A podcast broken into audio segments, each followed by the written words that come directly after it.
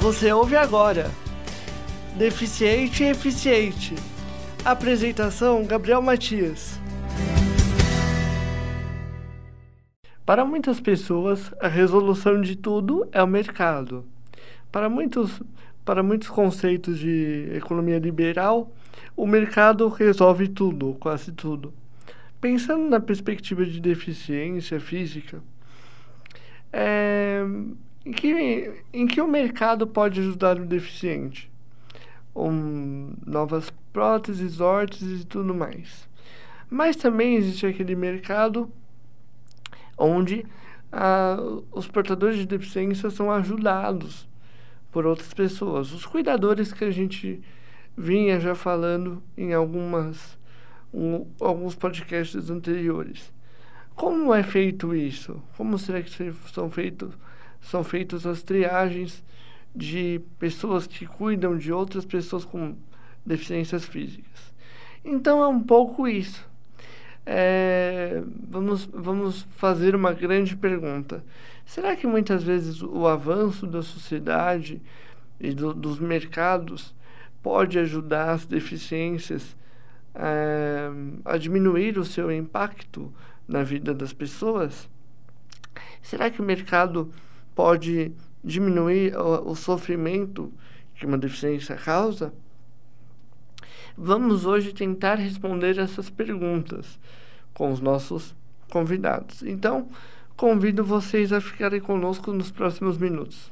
Bom, então, como prometido na semana passada, hoje nós vamos discutir como funciona o mercado para normatizar as deficiências, ou digo melhor, como sanar as deficiências. Se você pegar um pouco de política mais à direita, assim, é, livre mercado, as, alguns teóricos dizem que o mercado resolve tudo. Será que realmente o mercado resolve tudo? Ainda mais nessa questão das deficiências físicas. Será que o mercado pode diminuir as dores, as dificuldades que a, a deficiência traz? Então, é, para discutir esse, essa questão, hoje temos o Endel aqui, que vai nos falar como, como que funciona o trabalho dele em relação aos cuidadores, principalmente aqui da USCS. Boa tarde, Wendel, tudo bem? Boa tarde, tudo bem. Muito obrigado pela entrevista. Wendel, antes de começar com as questões com você, é, eu queria que você se apresentasse, é, uma, um leve perfil que você faz, com que você trabalha. Sim. Bom, meu nome é Wendel, sou enfermeiro de formação, Atuo na área da deficiência desde 2011. Nós começamos com um projeto é, com a Secretaria da Educação na diretoria de ensino de São Bernardo do Campo. É, o trabalho lá é com crianças com deficiência física e intelectual. É, iniciamos com 54 é, funcionários, atendendo em média uns 80 alunos. E isso se expandiu, porque o Estado foi obrigado a fornecer esse tipo de trabalho para as crianças com deficiência. Algumas mães entraram com processo contra o Estado, ganharam esse processo e aí, é, através de licitações, todas as diretorias de ensino do Estado de São Paulo, são 92 hoje em dia, é, contrataram esse serviço de algumas empresas. Essas empresas, elas têm um KINAI, que hum. fornece o serviço de cuidador, e isso se expandiu. Na diretoria de São Bernardo, nós começamos em 2011 com 54 funcionários e terminamos o nosso trabalho em 2015, 2016, desculpa, com 160 funcionários hum. nessa diretoria. Surgiram várias empresas prestando o mesmo tipo de, de trabalho mas o Estado, como é licitação, então ganha-se o menor preço. E nessa de ganha-se o menor preço, a qualidade de serviço não é a mesma uhum. e a nossa empresa parou de fornecer serviço para o Estado. É, atendemos também o município de São Caetano. No município de São Caetano o trabalho é diferenciado. O Estado ele fornece o cuidador que trabalha fora da sala de aula. Então ele ajuda o aluno em higiene, locomoção e alimentação. As prefeituras, elas abrangem mais o trabalho. Então, além da higiene, locomoção e alimentação, ele auxilia o aluno dentro da sala de aula, sendo um interlocutor entre o aluno e o professor de sala de aula. A USCS é, tem uma inovação, é a primeira instituição é, particular que eu conheço que fornece esse trabalho, tanto na faculdade quanto na escola. No, no, ABC não, não tinha nada parecido, nenhum projeto do seu conhecimento próximo no, a isso? No ABC, não.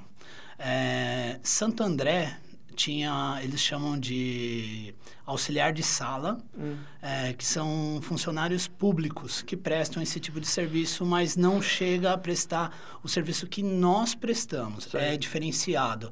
É, São Caetano é pioneiro nesse trabalho com esse tipo de, de auxílio. Antes de a gente chegar nessas questões particulares de cada questão de trabalho, digamos assim, como que você chegou nisso? Você, como que você idealizou? Eu vou trabalhar com deficiência. Como que isso chegou para você?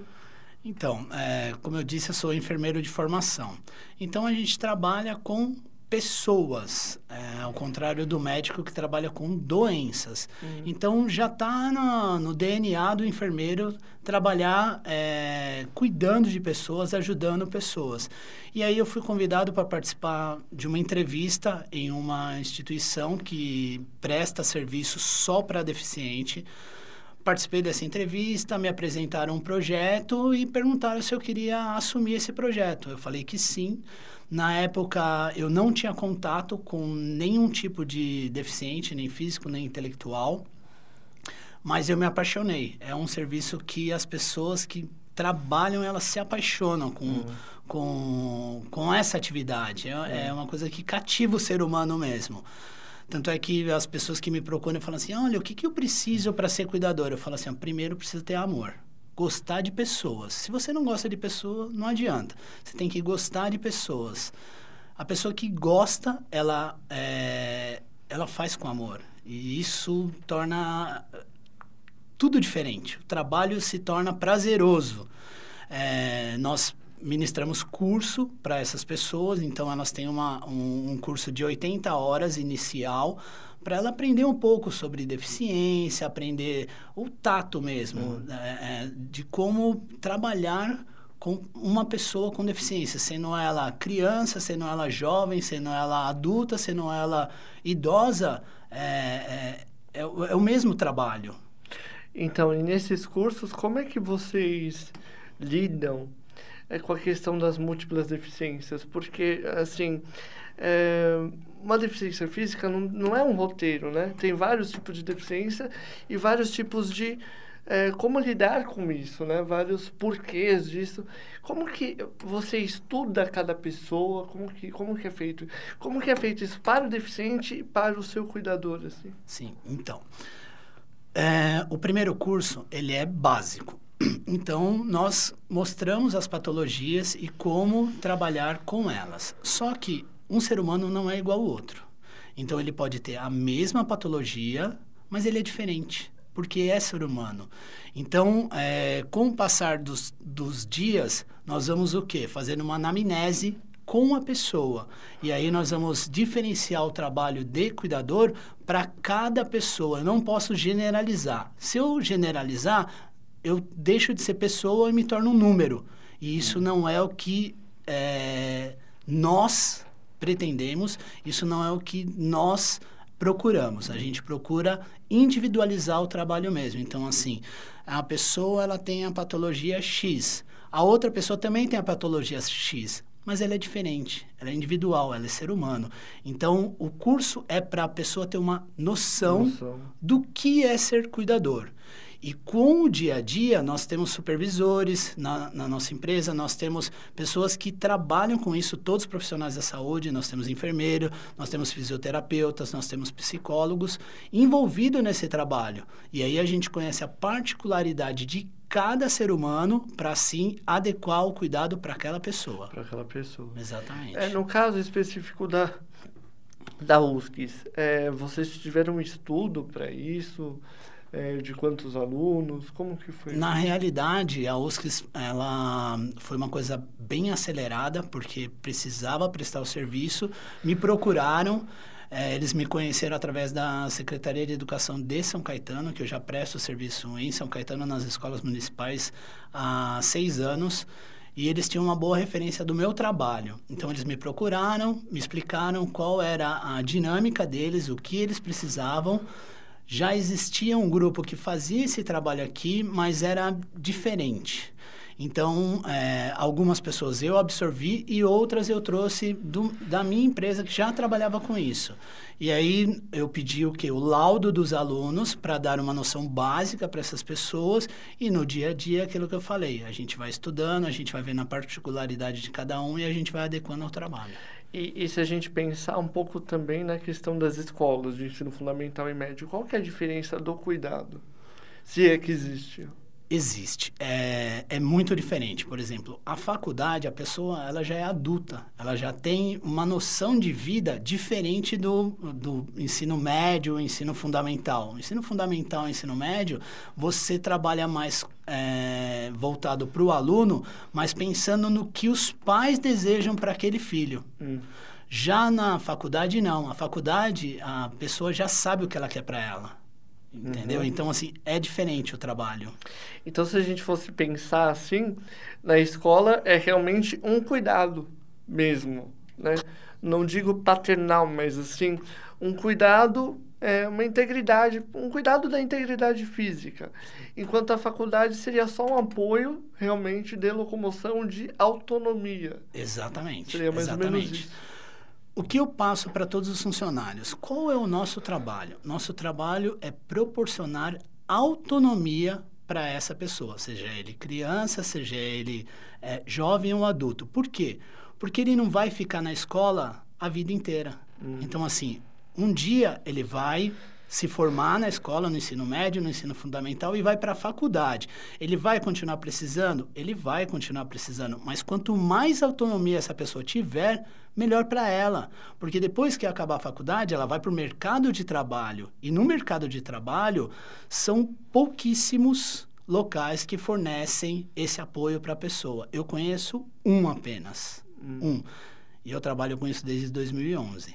Agora, os outros locais, eles não fornecem esse suporte, porque é um suporte, é um auxílio para a pessoa ter autonomia. Ela tem capacidade, ela é inteligente, ela sabe desenvolver o trabalho, ela precisa apenas de um apoio.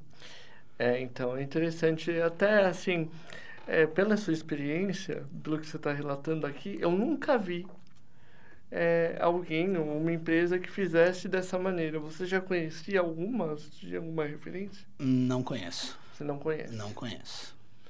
E hoje a sua receita seria de, de cursos é, particu é, empresas particulares. Se bem que tem a prefeitura também, é isso? Sim. Olha, é...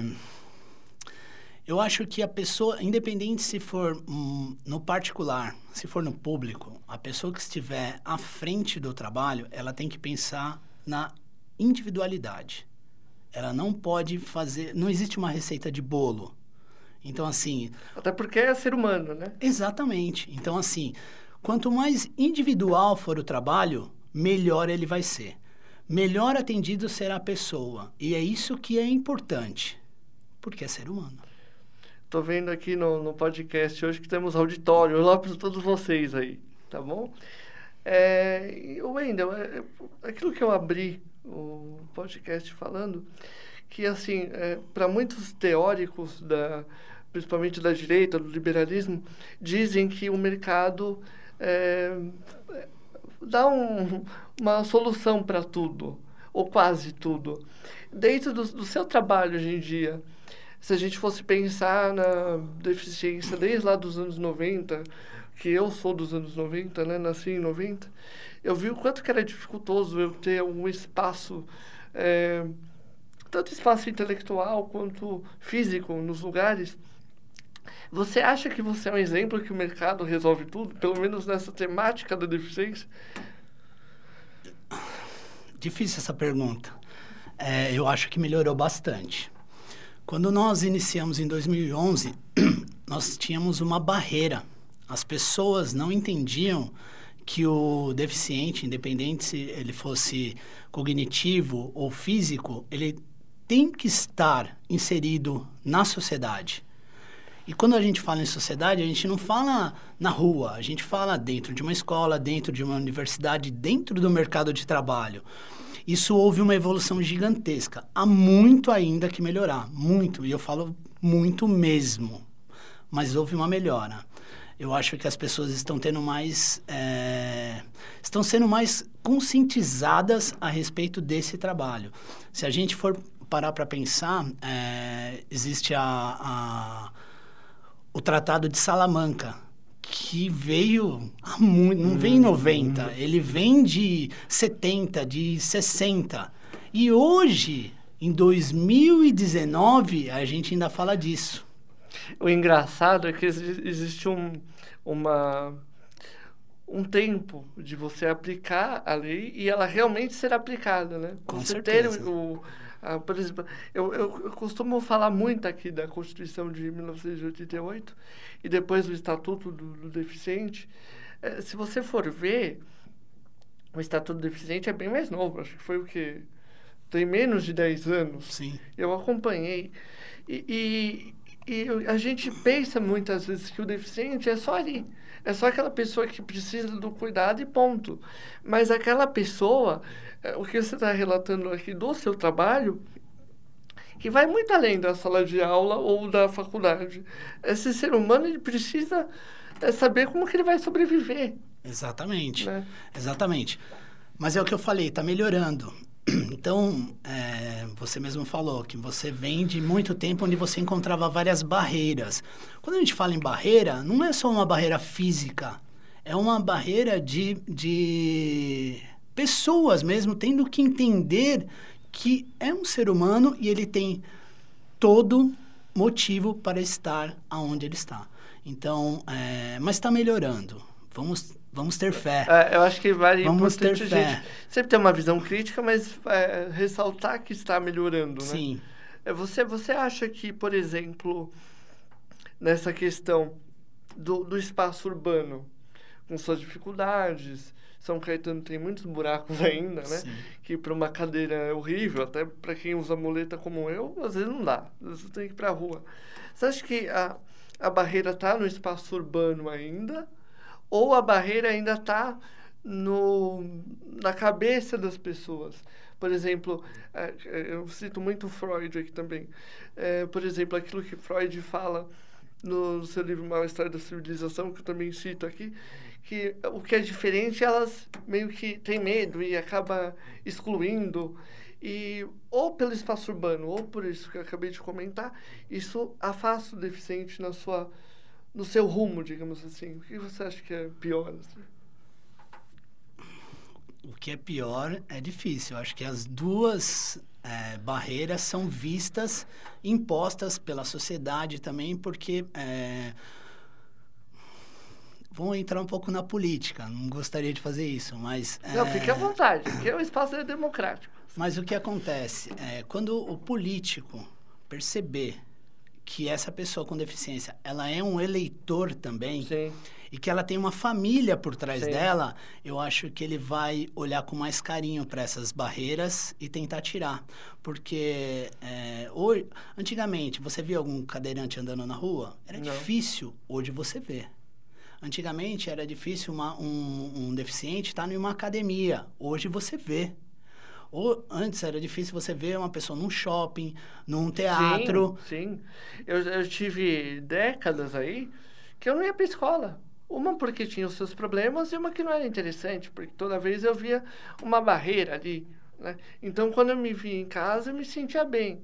Isso é um absurdo. Sim. E a gente não está falando de não estamos falando menos de 50 anos. Sim. Então, o salto que, que nós demos é, é, muito importante. E você acredita que o seu trabalho possa ser ampliado até para o mercado de trabalho, talvez? Ah, com certeza. Eu, eu tenho fé que ele seja ampliado mesmo, que mais pessoas consigam esse benefício. Porque é um benefício. É um benefício que todos têm direito. Não só quem tem dinheiro, Eu acho que isso deveria ser aberto para todos mesmo, ter uma, uma, uma parte política que voltasse para isso, como hum. uma atividade é, é, pública. É, eu vou até ir um pouco além do que você disse, que você falou do político. Eu acho que todos, de uma forma geral, que quando a gente fala de política, a gente fala da polis. Aquela polis lá do Aristóteles, que é o convívio social, o contato social. E nesse contato há realmente decisões políticas ali. E eu acho que a questão do deficiente é muito além disso. É até na questão de mercado, de dinheiro. Que quando o deficiente sai para trabalhar, é por quê? Porque ele tem uma capital de giro. Ele tem o seu salário e vai usufruir, vai comprar e vai gerar economia. Sim, claro. Sabe? Com então, certeza. quer dizer, se a gente prende essas pessoas, quantos deficientes aí não poderiam ajudar até nesse momento de crise com o seu trabalho, né? Sim. Então, é, quando os políticos verem que não é oneroso para o Estado hum. o deficiente físico estar no mercado de trabalho, estar dentro de uma faculdade, estar dentro de uma escola, eu acho que vai melhorar muito mais do que melhorou hoje. Hoje, eu acredito que eles, não tenho certeza, estou falando por sim, mim, tá? É, vem como uma coisa onerosa manter hum. isso. Quando eles perceberem que não é oneroso, que pelo contrário é benéfico, benéfico para a sociedade, o serviço aumenta. Eu vou até te provocar um pouquinho, aí você fica à vontade, se você quiser responder ou não. Uhum. Você acha que de 2011 para cá, essas políticas para a política melhorou ou piorou? Em qual sentido? Você você está vendo que há uma continuidade no que você está fazendo ou tem muitas pessoas seja na esfera municipal, estadual ou federal, que não fala, não, deixa eles lá, deixa eles em casa, ou não dão incentivo, ou tá normal. Não, eu acho que melhorou. Melhor, tá melhorando aí. Bastante, viu? Melhorou bastante mesmo. Hoje existe uma, uma Existem secretarias. Hum. Então, existe a Secretaria do Deficiente. Ela está lutando bastante hum. para que isso aumente cada vez mais. Então, assim, é o que eu te falei. É, eu comecei em São Bernardo com 54.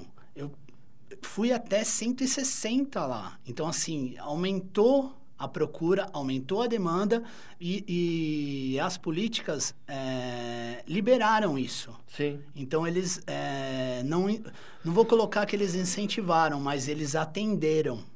Então, isso é, é importante. E é o que eu te falei também.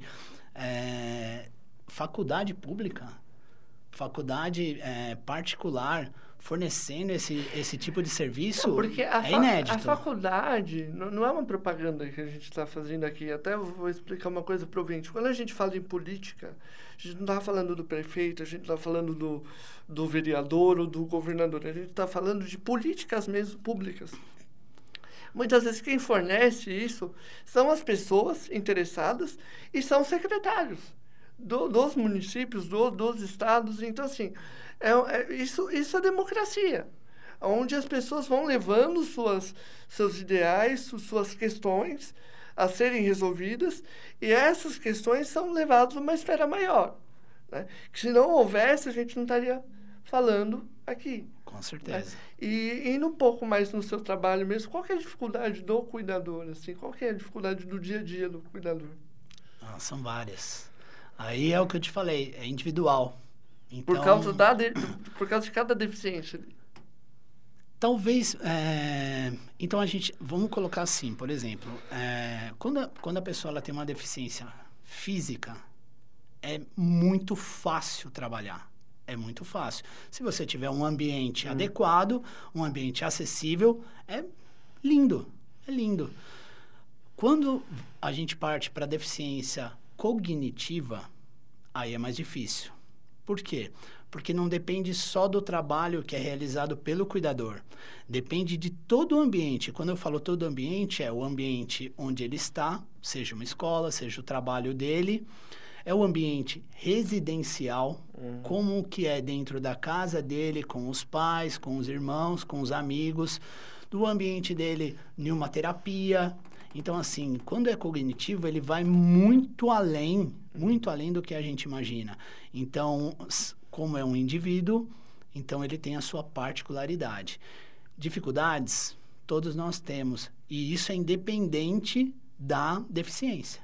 É independente. Um cuidador, vamos colocar um cuidador de idoso, que o idoso não tem nenhum tipo de deficiência, mas ele tem a sua particularidade. Então, existe a dificuldade? Existe também. Só que é diferente da outra. Se for dois idosos da mesma idade, da mesma altura, do mesmo tamanho, são diferentes as dificuldades. Então, o que eu disse para você no começo é individual. Não tem como a gente generalizar. E, assim, nesse processo, por exemplo, estou matriculado aqui na faculdade, certo. tem quatro anos aqui. Uhum. Nesse meio tempo, é, é possivelmente a gente trocar, assim, de cuidador?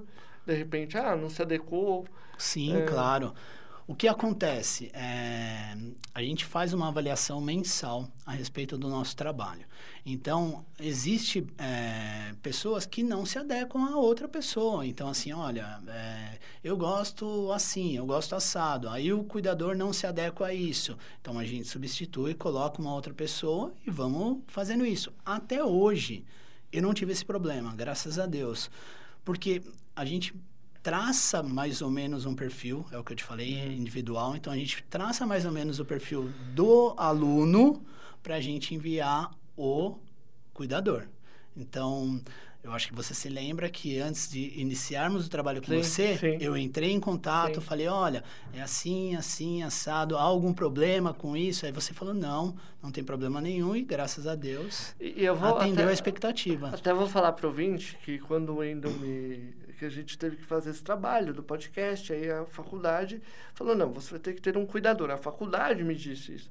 Foi uma condição, você só vai fazer quando você tiver um cuidador. E eu assim, dentro da minha deficiência não é tão, assim, é, que precisa de um cuidado muito grande. Mas acabou sendo um respaldo, assim, eu achei. E até é, para deixar para o uma curiosidade, o, o Wendel falou da, da Alessandra, né, minha cuidadora, e eu fiquei preocupado. Meu Deus, ela é mulher. Será que se eu tiver algum problema de ir no banheiro, será que ela vai ter algum constrangimento? E eu liguei para ele e, e falei, relatei isso. E ele mesmo falou, não, eu já conversei com ela, já. Eu, particularmente, achei isso um avanço, não é porque você está aqui na minha frente. É, assim, o preparo dessa. Porque é uma, uma coisa normal, eu não ia precisar que ninguém é, fizesse nada para mim, mas só me conduzisse no banheiro. Uma vez eu estava, já que ela tem aqui umas questões meu. Quando eu passei pelo mercado de trabalho, estava numa empresa grande e a cadeira de roda que eu, que eu usei para me locomover ali não entrava no banheiro. E às vezes eu precisava de ajuda, porque eu tinha alguma, alguns botões na calça. E como eu tenho é, paralisia cerebral, que deu essa questão motora, né, que ela é um pouco mais lenta, fica difícil você segurar, por exemplo, a muleta, o que eu uso, ou a cadeira, e, e abrir a calça ali. E eu ia pedir ajuda para algumas pessoas ali, para fazer, tirar o botão para mim. Eu fui ridicularizado muitas vezes ali na, na frente dos demais. Mas assim, eu falei, gente, eu não estou pedindo que ninguém faça nada para mim, nem ninguém pegue no meu corpo, é só uma questão da calça, é só uma questão de coordenação motora fina. Então você vê que muito na mentalidade, a gente ainda precisa avançar também. Com certeza. Por isso que eu te comentei se você achava que você poderia prestar serviços para empresas também. Claro. Porque acho que essa realidade ainda vai chegar. Ah, com certeza, não tenho dúvida disso. Basta o quê? Que as pessoas abram a mente. Que elas entendam que existe a necessidade e que forneçam um trabalho que é um trabalho como outro qualquer. Entendeu? Você vai estar tá auxiliando, você vai estar apoiando uma pessoa que precisa, em alguns momentos, de algum auxílio, que é normal. Na, na sua visão, é, antes de falar da empresa, quantos funcionários tem, é, é, antes de a gente entrar nisso, na sua visão, é, você acha que a igualdade das, de nós como ser humano está na não perfeição? Não, eu não, não, não vejo dessa forma. Eu acho que todos somos iguais. Todos temos um tipo de deficiência, seja ela qual for. Sim, não, é exatamente isso. É, não querendo colocar, Mas é justamente porque não, nós não somos perfeitos que nós temos uma igualdade de como pessoa, como indivíduo mesmo? Não entendi a sua pergunta. É, é porque é complexa mesmo. Porque é, a minha visão de deficiência é aquela pessoa que tem uma limitação ali. Assim, por exemplo, eu tenho uma questão que preciso que alguém conduza a cadeira para mim em determinado momento. Isso é visível. Só que o ser humano ele tem inúmeras deficiências durante a vida que ele não consegue é, se adequar por algum motivo. Isso é fácil. A gente pega a velhice, a gente não tem como controlar a velhice. Todos nós vamos ficar velhos. E, e às vezes essas questões da deficiência, é, hoje já está melhorando sim, mas eu, eu, eu é, tendo a achar que muita gente ainda esconde isso, tenta esconder a deficiência como se fosse uma coisa absurda, assim, como se fosse uma coisa fora do comum, quando na verdade todos nós temos deficiência. Todos nós temos alguma coisa que não não nos, a gente não se lida bem com isso. Tanto até que a nossa finitude, é, a finitude do corpo, a gente poderia colocar, não como uma deficiência, ou sim, uma deficiência do corpo ali naquele momento. Então, mesmo a gente tentando muitas vezes é, discriminar, mas o ser humano é isso. Ele, não, ele, ele tem questões que ele sempre vai precisar resolver é, se você não é deficiente hoje, amanhã você vai ser porque você fica velho. Sim.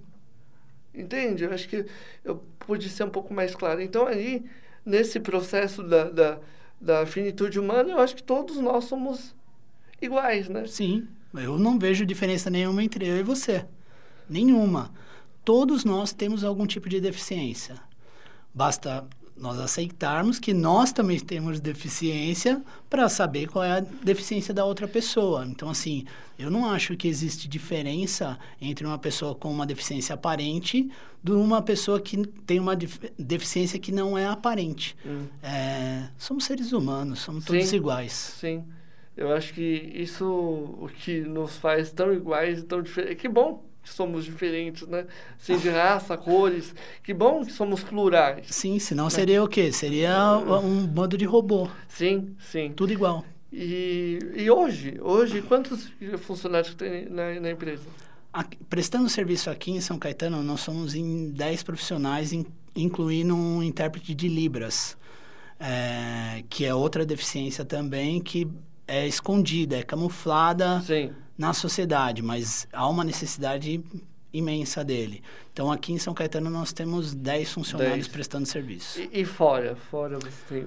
Olha, eu tenho funcionário espalhado no estado de São Paulo. Estado de São Paulo, com esse estado, mesmo projeto? Com esse é, é, mesmo projeto, é, só que cada local tem uma diferenciação. Então, vou dar um exemplo. É, em Bertioga, nós temos 150 funcionários. Lá o trabalho, ele é, ele é mais dentro de sala de aula do que fora. Uhum. Então, é mais atendido o público com deficiência cognitiva do que física, porque tem menos pessoas com deficiência física e mais com cognitiva. Então, o trabalho é mais diferenciado. Você acha que seu trabalho ele, ele atinge é, justamente a questão de infraestrutura do Estado, né? Sim. Por, sim, porque é, de repente você está ali para dar um auxílio, mas de repente a escola não tem uma acessibilidade adequada. Exatamente. É... A gente avalia o local também. Antes de prestar o serviço, a gente avalia, a gente. É...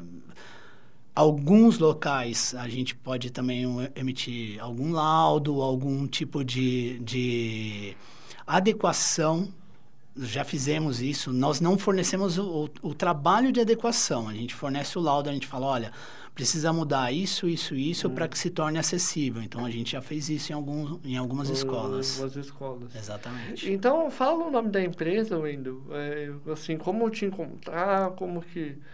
Não sei. Então, o nome da empresa é Lucatelli Soluções em Serviços. No, a nossa sede fica aqui em São Caetano. celular é, vou passar o celular que é mais fácil, porque a gente vive. Sim, então esse é, negócio de ficar conectado o tempo todo. Né? Exatamente, né? o celular é DDD 11 97172 2527. O site é www.lucatelli.com.br. E é, só para a gente voltar mais um pouco, se a pessoa quiser ser um cuidador, assim, É, o que precisa? Você já falou, mas volta um pouco a... Pessoas se cadastram no, no nosso site ou entra em contato mesmo pelo, por esse telefone, envia o currículo, a gente faz uma entrevista, porque é, a entrevista é fundamental. A gente faz uma entrevista, pessoal, vê né? se a pe pessoal, Porque vê se a pessoa tem perfil. As pessoas acham que tudo está online. Hoje Exatamente. Então a gente faz uma entrevista pessoal para ver se a pessoa tem o perfil. Ela tendo o perfil, a gente fornece o curso e aí começa a trabalhar. Sim, e só uma curiosidade, você tem mais cuidadores homens ou mulheres? Mulheres, com certeza. É, é, é, o que eu falei, né? A sociedade ela precisa quebrar barreiras. Então, assim, esse serviço ele é muito procurado por mulheres. Homem ele é mais restrito. Você acha que isso tem a ver com a condição da mulher, assim, aquela condição de maternal, muitas vezes? Com certeza. Não tenho dúvida disso. A, a mulher ela tem mais tato para esse trabalho. Ela tem mais tato, ela, ela se vê como super protetora. Então, e você vê que assim, eu não sei até que ponto é uma questão nossa mesmo, né? Porque uhum. temos gêneros diferentes e então a gente, às vezes, muitas vezes a gente é, lida com as coisas diferentemente, apesar que as pessoas querem é, demonizar o gênero, né? Feminino e masculino. Uhum. Mas e, o interessante é que você é o responsável da empresa falando isso. Quer dizer, Sim. Né? foi um homem que, que idealizou e tem o seu, seu quadro de mulheres. Né? Sim. Temos homens no nosso quadro, mas são poucos, porque é o que eu falei. É, é, a mulher ela tem mais tato para esse trabalho.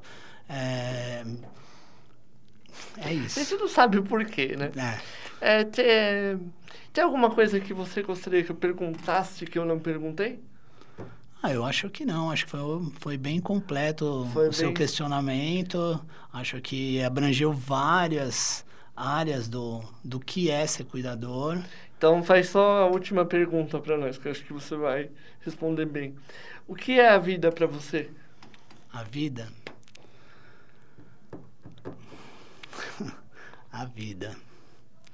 Eu acho que a vida é a vida. Eu acho que você tem que viver o seu dia como se ele fosse o último, porque a gente não sabe o que é o amanhã.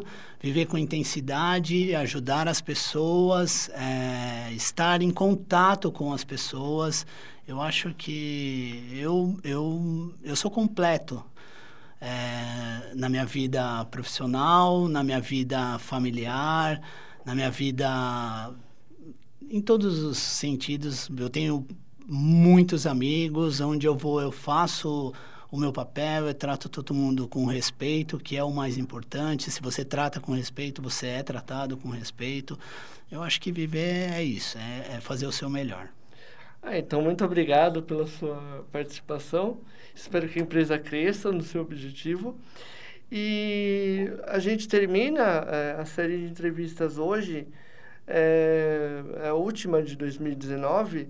Eu queria eh, lembrar para o ouvinte eh, que sempre lute eh, pelos seus objetivos, siga a Constituição, que eu sempre cito aqui, siga o Estatuto do Deficiente, não deixe as pessoas não, não fique em casa, lute pelos seus objetivos. Até se o Wendel quiser falar alguma coisa sobre isso também, comente. Mas é sempre muito importante você que está ouvindo, você é, usar a sua liberdade. Não, não, não, não é, fique, não se sinta diminuído por ela, porque as dificuldades fazem parte. Já dizia Hobbes que hoje, ontem, acho que o Paulo Guedes é, citou, mas Hobbes falava em, no Leviatã que a vida é burocrática e difícil para todos. Então, busque o seu objetivo. Como hoje é o último, acredito que seja a última entrevista hoje, queria agradecer ao sonoplasta aí, valeu, que fez toda a mágica aqui. E nós nos vemos na próxima aí, 2020 promete. Até mais. Agradeço, Gabriel, a oportunidade de estar aqui com você. É, eu deixo a mesma frase: lute pelos seus direitos, não fique em casa, saia para a rua mesmo. É, temos tudo para que todos cresçam. Sim. Você está de parabéns no seu trabalho, na sua luta do dia a dia, aonde você chegou e sucesso para você. Muito obrigado, muito obrigado. Um abraço. Você ouviu Deficiente Eficiente com a apresentação Gabriel Matias. Olá, se você está aqui na segunda temporada do Deficiente Eficiente, é que você gostou. Então, eu te agradeço muito. Nessa segunda temporada, confesso a você que ela vai ser completamente diferente do que eu tinha imaginado. Isso porque você já deve saber muito bem que estamos numa crise do coronavírus, uma crise mundial, onde estamos em casa muitas vezes sem fazer nada, sem saber o que fazer. E aproveitando, peço a você que siga as recomendações da Organização Mundial da Saúde e dos governadores. Não faça loucuras de sair de casa.